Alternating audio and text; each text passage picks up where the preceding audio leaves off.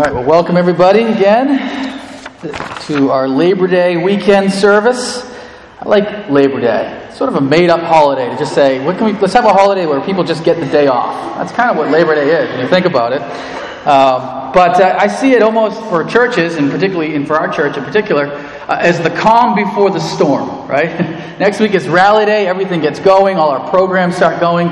Kid Town, although Kid Town doesn't start next week, sorry to our, our kids, got to wait one more week uh, after that, but everything sort of gets kicked off on, uh, on Rally Day, and Labor Day weekend is that, that little calm before the big storm. That's where we are today. I want to thank uh, Mitch for preaching last week. It was great to have him here, and he's here with us today. Um, and Mitch preached on the Old Testament, and we have uh, a new series coming up. We're going to start that series next week. It's going to be on what Jesus says about important things, uh, looking at Jesus' words from the four Gospels on a number of different uh, topics. Uh, but so we have this one week in between. I thought Mitch started this Old Testament thing. We're going to continue it for one more week. We're going to stick in the Old Testament. Uh, we're going to be looking at the book of Nehemiah uh, and talking about the work of the Lord, doing the work of the Lord, which I think is appropriate for Labor Day. Um, many of you guys maybe have never heard of the book of Nehemiah, or maybe you've heard of it but you've actually never read it. It's not one of those, those common uh, books that are preached on or read.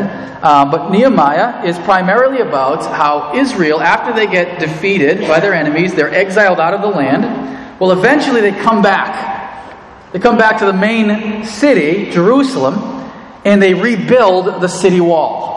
All right, so Ezra is about them rebuilding, rebuilding the temple. Nehemiah is about them rebuilding the wall around the city. Now, some of you guys I just lost. You're saying, what does that have to do with us today? This ancient people rebuilding a wall around their city. Well, I think what it is, is it's a picture to us of doing the work of the Lord. Doing the work of the Lord. And all of us are called, all those who believe in Jesus, are called to do the work of the Lord. Maybe this is with your job. You want to work at your job, whatever your job is, whether you're a mechanic or a clerk at a store or a stay at home mom or whatever it may be, you're called to do it to the Lord. It's your work to the Lord. When it comes to the church, we're doing the work of the Lord. We're seeking to do the work of the Lord. That's the ministry of the church, reaching people with the gospel, drawing people into community, into worship, to full lives in Jesus. When it comes to using your gifts in any way, in volunteer service or whatever it is, you want to do the work of the Lord. This is a picture to us of those called to do the work of the Lord. What we learn here from Nehemiah chapter 4, you can open your Bibles there, is that it takes perseverance. it takes a certain stick to itiveness. It, it, takes a certain constant effort to do the work of the Lord. Uh, I was talking to a lady in our church who's been here for a couple years now, and she described our church. She said, I feel like we're like a plane that has just took a turn on the runway. And we're sitting there on the tarmac on the runway, ready to really take off. I mean, we, have we've, we've turned the corner, we're sitting there, and we're just ready to really take off as a church. And I, I feel exactly the same way about our church. But friends, if we're going to do that, we're really going to be get busy doing the work of the Lord. It's going to take this. It's going to take perseverance, a consistency. Doing the work of the Lord takes perseverance. Nehemiah chapter 4, verses 1 through 15. Uh, you can look on the screen behind me or uh, in your Bibles. If you like to, to open up a book, it's right there uh, in the pew, um, or it's right there even in your bulletin. So we got the Bible everywhere for you. You got plenty of places to read it from. Chapter 4, we're going to verse, read verses 1 through 15. And uh, we learn about what it's like trying to rebuild the, the wall around the temple. It says, Now when Sanballat, we'll talk about him later, heard that we were building the wall, he was angry and greatly enraged. And he jeered at the Jews. And he said in the presence of his brothers and of the army of Samaria, What are these feeble Jews doing? Will they restore it for themselves? Will they sacrifice? Will they finish up in a day? Will they revive the stones out of the heaps of rubbish and burned ones at that? Tobiah the Ammonite was beside him, and he said, Yes, what they are building, if a fox goes up on it, he will break down the stone wall. Hear, O our God, for we are despised. Turn back their taunt on their own heads and give them up to be plundered in a land where they are captives. Do not cover their guilt, and let not their sin be blotted out from your sight, for they have provoked you to anger in the presence of the builders. So we built the wall. And all the wall was joined together to half its height, for the people had a mind to work. But when Sanballat and Tobiah and the Arabs and the Ammonites and the Ashdodites heard that the repairing of the walls of Jerusalem was going forward and the breaches were beginning to be closed, they were very angry. And they all plotted together to come and fight against Jerusalem and to cause confusion in it. And we prayed to our God and set a guard as a protection against them day and night. In Judah it was said, The strength of those who bear the burdens is failing. There's too much rubble. By ourselves we will not be able to rebuild the wall. And our enemies said, They will not know or see till we come among them and kill them and stop the work. At that time, the Jews who lived near them came from all directions and said to us ten times, You must return to us. So, in the lowest parts of the space behind the wall, in open places, I stationed the people by their clans, with their swords, their spears, and their bows. And I looked and arose and said to the nobles, and to the officials, and to the rest of the people, Do not be afraid of them. Remember the Lord, who is great and awesome, and fight for your brothers and your sons, your daughters, your wives, and your homes. When our enemies heard that it was known to us that God had frustrated their plan, we all return to the wall, each to his work. To do the work of the Lord takes perseverance. We're going to look at verses 1 through 5 that opposition will come. Uh, opposition will come when you seek to do the Lord's work, uh, certainly. Verses 6 through 9, doing the work of the Lord takes a certain stick to itiveness. And then, thirdly, that verses 10 to 15, keep your eyes on the Lord when doing his work. So look at me, look with me at verses 1 through 5. We learn about this guy, Sanballat. And Sanballat was a sort of governor in that region. So all of the Jews have been sent back uh, by the king, actually paid for by the king, uh, to rebuild this wall here in Jerusalem. But Sanballat is one of the people who lives in that area, in that region. And he's used to all of the Jews being, all of Israel being out of that region and doesn't want them to come back and certainly doesn't want them to set up a wall like a fortress right there in the middle of them. Uh, Sanballat is a pretty well known guy. In fact, uh, even outside the scriptures, we have documents that, uh, that tell us about Sanballat. Uh, but he hears, he sees what they're doing, and they're doing the work of the Lord of building this wall, and he is angry.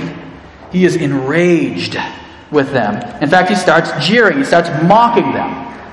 You, you feeble Jews, you weak Jews, there's no way you can actually build this wall.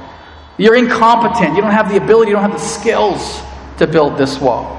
Or this task is impossible, it's just too big, you'll never be able to get it done. Mocking them. And then Tobiah uh, is sort of recruited into this, and that's what usually what happens, right? For somebody who is opposing the work of the Lord, they don't want to be by themselves, so they got to find recruits. They got to bring other people in with them. They get Tobiah, he steps in, and he throws this mockery in there, as we said. If even a fox, a little small dog, you know, a little puppy-like dog, jumps on the wall, the whole thing's just going to come crashing down because their wall is in such bad shape that there's no way they could build it to any degree of competency. The whole thing falls apart. And Nehemiah's response, I love it, is what? He interjects with prayer. Lord, you see what's going on here. And his prayer is kind of harsh. He basically asks what's happened to the Jews at this time to happen to them. that what they're asking, what they're trying to do to the people of Israel is exactly what he prays would happen to them, and that they would end up being captives in a foreign land. He asked for justice to, be, to happen upon them. Now, you might say, I mean, he, he's going a little too far here in a sense, isn't he? He's saying, don't blot out their sin. Don't forgive them, Lord. Well, a couple things about that. First, I think he's praying here really for justice in this world. He's not talking about an eternal damnation for them. That's not what his mind, where his mind is at. He's saying, don't forgive them for what they're doing. Let justice happen upon them in this world. But secondly, I would say, and uh, we see this in the Psalms all the time, these imprecatory prayers where you pray for judgment upon your enemies. And I love what C.S. Lewis says. Uh, the key thing to understand about those is that they're going to God about this. They're not saying, I'm going to take vengeance in my own hands. Right? Nehemiah isn't saying, I'm going to organize an army, we're going to go after them, we're going to kill them for their jeering and their mocking. He's saying, I give it to God. Maybe he's angry, but he's putting his anger in the right place. He's going to God with his anger and saying, You deal with our enemies, Lord. But understand, friends, whenever you seek to do the Lord's work, opposition will come. Will come, certainly. What will they do? People will question your ability, as we see here feeble and incompetent. You're not smart enough to do what you're trying to do. You're too old to try to do what you're, you're too young to do what you're asking, what you're trying to do in the, the Lord's work. Your health isn't good enough to do what you're doing. To which we can respond, we are weak. I agree. But God is strong. And He's able to help me carry this work out. Or they question your relationship with God. That's the idea of will they offer sacrifices? As if their few sacrifices that they offer to the Lord will somehow get God on their side. So they're mocking that idea. You don't really know God well enough. You don't love God well enough, or you're, you don't have a close enough relationship with God. You're not spiritually mature enough to do the work that you set out to do. To which we can reply, Yes, I am a sinner, but my sacrifice is a perfect sacrifice, and that sacrifice is Christ. And in Him I can do this. Or they'll question the size of the task, as they do here. It's too big. What you're trying to do is too big for you. These stones are rubble, they're burned, they've been completely destroyed. There's no way you can do it. This task is too big for you. You'll get that criticism as well. It's too big. What you're trying to do is beyond you. You don't have the skills or the capacity or the ability to do something of that size. Or they'll question your work, your past. If even a fox jumps on it, the whole thing falls apart, right? They're questioning the work they've already done. I know about you. I know your past. I've seen the things you've done in your life. There's no way you can do the work of the Lord. To which we can reply, Yes, but I'll work faithfully and trust God with the results. Friends, expect opposition. If ever you seek to do the Lord's work at your job or in your church or whatever volunteer service you're doing, working with your family, if you seek to do the Lord's will, expect opposition. It will come. It's always going to be there. Uh, you see it spiritually uh, unseen ways. I've seen that all the time. Um, I'm planning to go back to Nepal this year with Paul Miller and my son and Paul Buckley. Uh, one of the things, I mean, you see it here all the time in ministry, but we saw it so clearly out in Nepal, where uh, at one point in time, uh, we went to the city that Paul and Amy are planning to go to full time. Uh, the day, uh, the, the hour basically, we came into that city, Paul became sick and was bedridden until the day we left that city, in which he felt almost 100% better. And Paul saw that as a clear spiritual attack for the place that God has called him to in the mission field. You see that as well. You see opposition in physical ways, where a certain tiredness or sickness or mental illness or mental struggles or depression or whatever it may be. And you see it as, as you see right here. Opposition comes in per- personal as well when it comes to people who will oppose you as you seek to do the Lord's work. Friends, in your job, you're doing the work of the Lord. You want to do it to the glory of God. When you seek to do your job to the glory of God, you will, you are bound to come in conflict. You're bound to come in conflict because your ethics, your morals, your sense of why you're doing this work will eventually conflict with other people. I love the story of a guy who was uh, he was working for a certain employer and he was on the phone and he was asked a question on the phone and his employer told him you need to lie i want you to tell him say this which he knew was clearly a lie and the man, the Christian on the phone said, I can't, I can't do that. He ended up telling the truth. After he got off the phone, his employer began to just ream him out. I, t- I asked you to do something. I'm going to fire you. How can you not do what I've asked you to do? And his response was beautiful. He said, I can't lie for you. But understand that means neither will I lie to you. You can trust me that I'll never lie to you, but also understand I'll never lie for you either. That's the kind of conflict you're going to see as you seek to do your job to the glory of God. You'll see it with your church. People will oppose you as you seek to do the Lord's will in your church.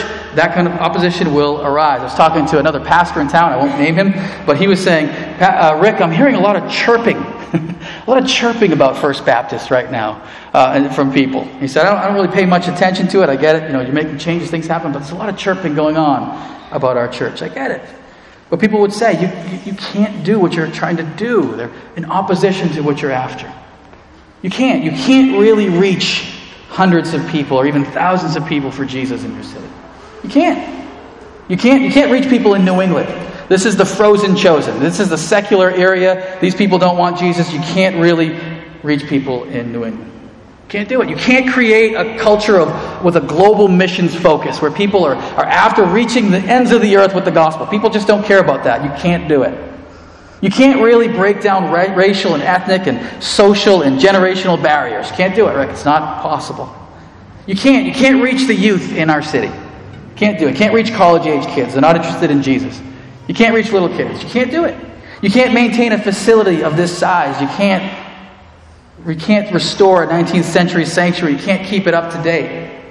You can't help the poor. They don't want to be helped. You can't deal with the drug addicted. There's no hope for them. You can't help the mentally ill. They're stuck. You can't reach middle class people. You can't reach wealthy people. You can't reach the influencers in our city. You can't create a culture of life. You can't convince young pregnant moms to keep their babies. You can't do it. You can't really see a Jesus centered community here in Haverhill.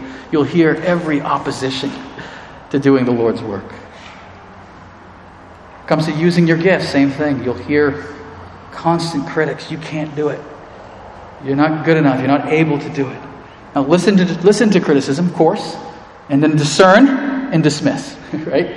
Discern what is valuable and what is helpful and dismiss the rest. I love what Ecclesiastes says when it comes to, to gossip.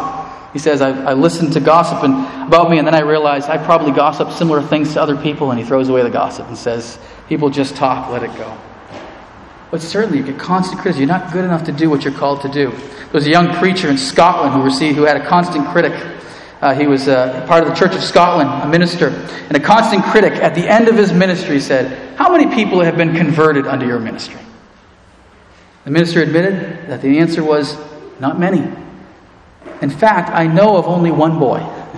After his years of ministry, only one boy that I know that actually did come to faith in Jesus. The boy's name was Robert Moffat, who was to serve as a missionary in Africa for 54 years. It was said of Moffat that when he left in 1870, a whole region had been Christianized and civilized, and many African Christian congregations ministered to by trained African ministers had been formed. Yes, it was only one boy that he can remember, and that one boy changed much of Africa. Let's trust the Lord.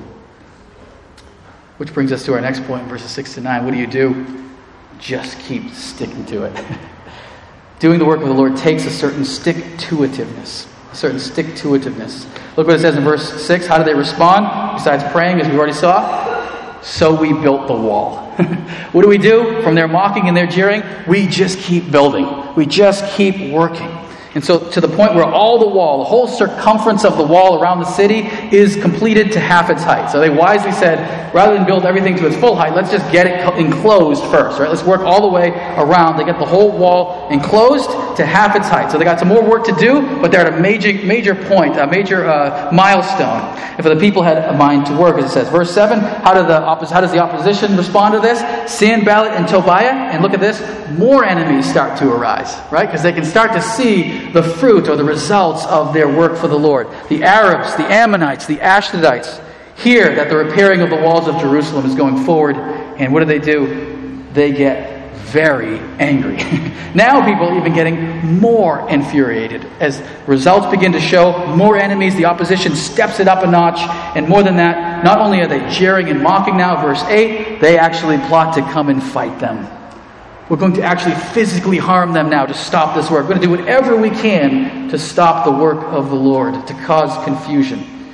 Verse 9, how does he respond? We pray to our God and set a guard as protection against them. Keeps going, even with that opposition. I love that. He prays and sets a guard right? It's not one or the other. He prays and sets a guard. We can wrongly say you got to do one or the other. You can either entrust it to the Lord in prayer or go do it yourself. Uh, that opposition or that, that conflict is never found in Scripture. It's both. You know, and we do that all the time, right? You pray for protection for your house, that nobody breaks in in the middle of the night and harms anyone in your family or steals anything. But you also lock your doors, I'm going to guess, right? you don't just pray, you pray, and then you take precautions. Uh, if you don't, really what you're doing is not trusting the Lord, you're testing the Lord. You're putting him to the test, which is exactly what we're not called to do. But some people t- tend to lean on one side over the other, right? Let's just pray about this and trust God and leave it in his hands. Let go and let God. Well, that misses this call to work for the Lord, to get busy serving him in different ways. Or you have the other people who would say, we work as if it's all up to us. I've heard that mentality in ministry. We work as if it's all in our hands, ultimately. No. Lest the Lord build the house, the builders labor in vain. Lest the Lord guards, watches, uh, keeps watch over the city, they keep watch in vain.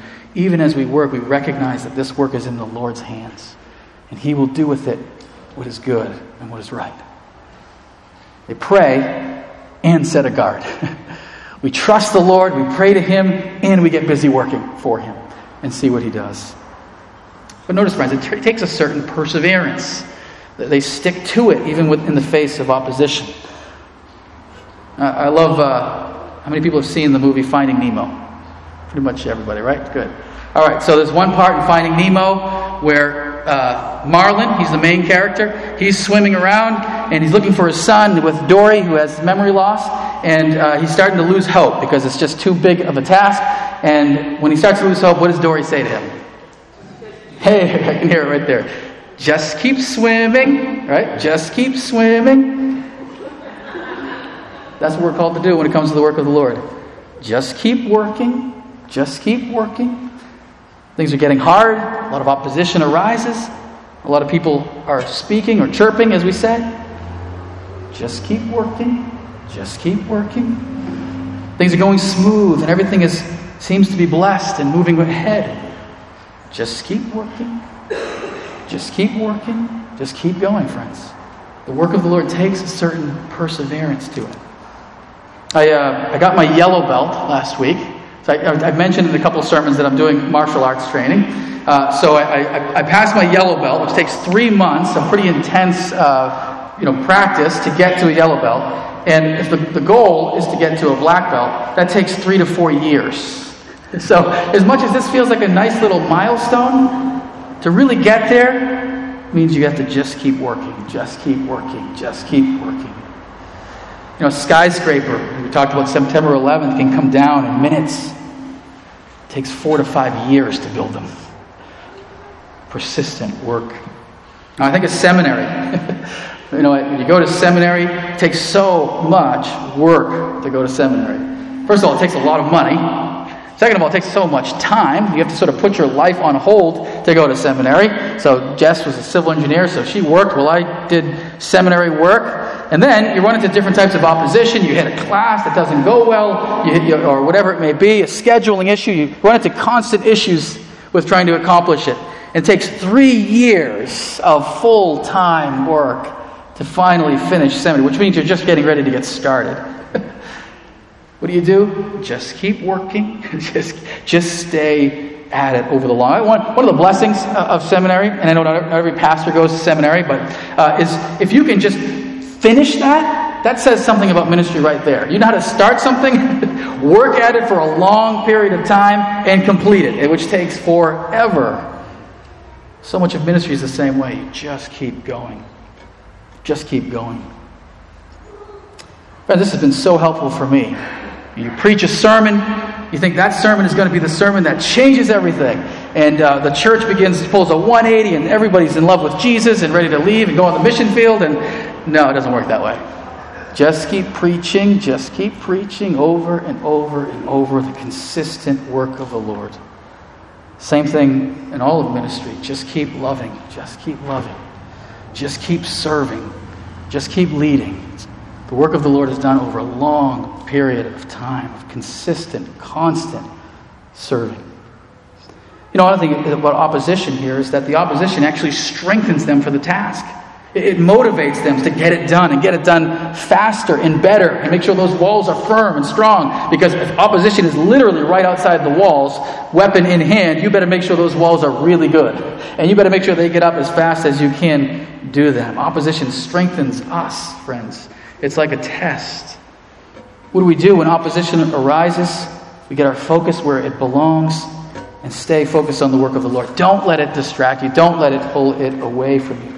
I was just reading this week about Elizabeth Smart. I remember Elizabeth Smart. She was the teenage girl in Utah that was kidnapped and held captive for nine months and was just horribly abused during those nine months, uh, being pulled right out of her bedroom while her younger sister slept next to her by, with a knife in her throat.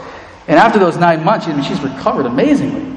Uh, if you ever see her in an interview, and uh, she's got a, a whole um, ministry she's got going on and everything. But I like what she said. How did she pull out of this? How did she deal with that level, that degree of opposition against her? Well, the day after she was captured, her mom gave her this advice. She said, Elizabeth, What this man has done to you is terrible. And there aren't words to describe how wicked and evil he is. But the best punishment you could ever give him is to be happy. Move forward and follow your dreams and do exactly what you want to do. You may never feel like justice has been served, but you don't need to worry about that because in the end, God is our ultimate judge. And He will make up every pain and every suffering that you've gone through. Those who don't receive their just reward here will certainly receive it in the next life, so you don't have a reason to hold that on to that. What's the best thing you can do in the face of opposition? Keep working, stay happy in the Lord, and keep going forward. Don't be distracted. Somebody in your life who's a critic, who's, t- who's tearing apart your life, who's hurt you, whatever it may be, at your job, maybe in your family, in your past. What's the best thing you can do? Just keep going forward, doing the work of the Lord. Don't let that distract you. Don't let it pull you away. And then 10 to 15, friends, keep your eyes on the Lord when doing his work. I love what uh, how Nehemiah responds. So, verse 10, look what happens in Judah. It was said, so Judah is the larger region. Jerusalem is the main city. It sits in this larger region of Judah. Think of uh, Jerusalem like the, uh, the, capital city, and Judah like the state that the capital city is in. Uh, people in Judah say the strength of those who bear the burdens is failing. There's too much rubble. So, even they are beginning to lose hope. Even they're beginning to get discouraged. By ourselves, we'll not be able to rebuild the wall. And the enemies jump in. They will not know or, uh, or see us. We're going to sneak up. We're going to kill them as they do the work. Verse 12 At that time, the Jews who lived near them came from all directions and said to us ten times, they're persistent, come home, return to us, stop doing this work. It can't be done, which must have been all that much harder. It's one thing to have those, your enemies outside the walls, tell you, you can't do the work. But now, even the other fellow Jews, those who are closest to them, are saying, the work is too hard, give it up and come home. Nehemiah's response Verse 13, we place guards everywhere.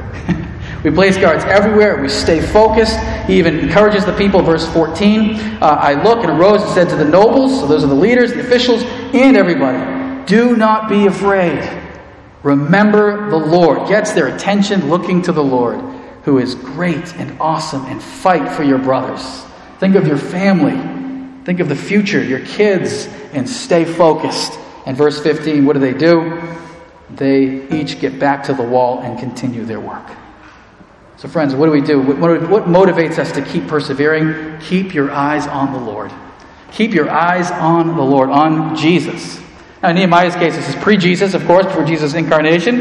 Uh, so it's just the Lord in general, but I think for us as Christians, we say, keep your eyes on Jesus.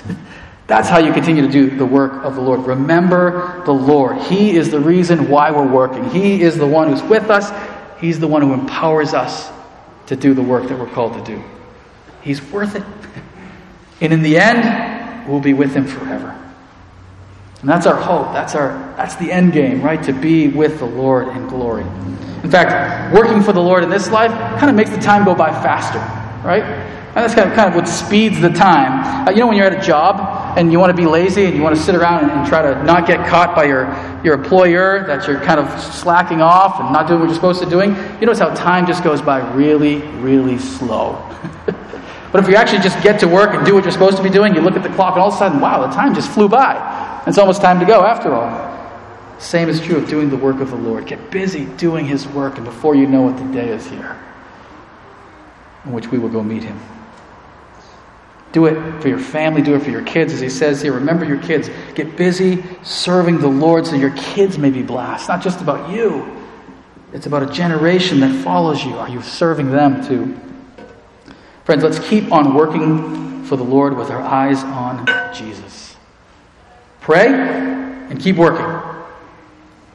And God, I think, has amazing things in store for us. We have a lot of ministry planned for this fall. September, the month we're in right now, is very full. We have the Audio Adrenaline concert, which we talked about, the United Night of Worship, community groups is starting up, Kid Town is starting up, CR is going to get has been going all summer, but we're going to continue to ramp that up. It's a, a busy time of ministry. We even we've, I've asked you guys to be thinking and praying about youth group and I believe the elders are talking and thinking about uh, uh, or uh, praying over something. We believe we have uh, people who have volunteered to lead youth group who are going to be excellent at it. So God has continued to provide for us. But things get really busy. In October, doesn't seem to be slowing down at all. So in October, it's going to get even busier. Things get really busy. What a good time now, the week before, for us to remember to keep our eyes on Jesus when we do the work of the Lord, to keep on working for Him. Friends, I would love to see this church take off the tarmac. I'd love to see this church take off in ways it never has before. To see long term FBCers growing deeper in their love for the Lord and the desire to reach out to their neighbors. See new people who walk in this door, new Christians who are growing deeper, lives who are being changed into the image of Christ and growing in faithfulness to Him. To see non believers, non Christians come and hear and have find out answers to their questions, their doubts, and meet Jesus personally. Right, we can we can set up the date for them to meet Jesus. And then they and Jesus will deal with the rest from that point forward, right? But let's set up the date for them to meet. Friends, I'd love to see our church explode in ministry. How do we get there? Just keep working. Just keep working. Just keep going. Keep doing the work of the Lord. Don't give up. Persevere in it. And keep your eyes on Jesus. Friends, doing the work of the Lord takes perseverance, even in the face of opposition. Uh, if you want opposition, just do something. All right? Just do anything, and you'll probably have some opposition. You'll get it. Persevere in it. One more observation before we close here about Nehemiah's wall. You'll notice that they all work together. This is a group project, building this wall. No one person could accomplish this. Nehemiah, as great as a leader as he is, this is not a job that he could ever do on his own, which is why we need the church as Christians. Uh, the job of the church is too big for any one person, far too big.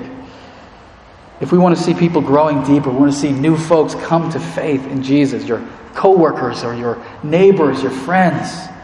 If we want to minister to our kids and we want to minister to our teenagers and to our widows and to married couples who are struggling, none of us can do it alone. It's something that we do together. We do the work of the Lord. Pray with me. Our great and our gracious Father, thank you so much for your word this morning.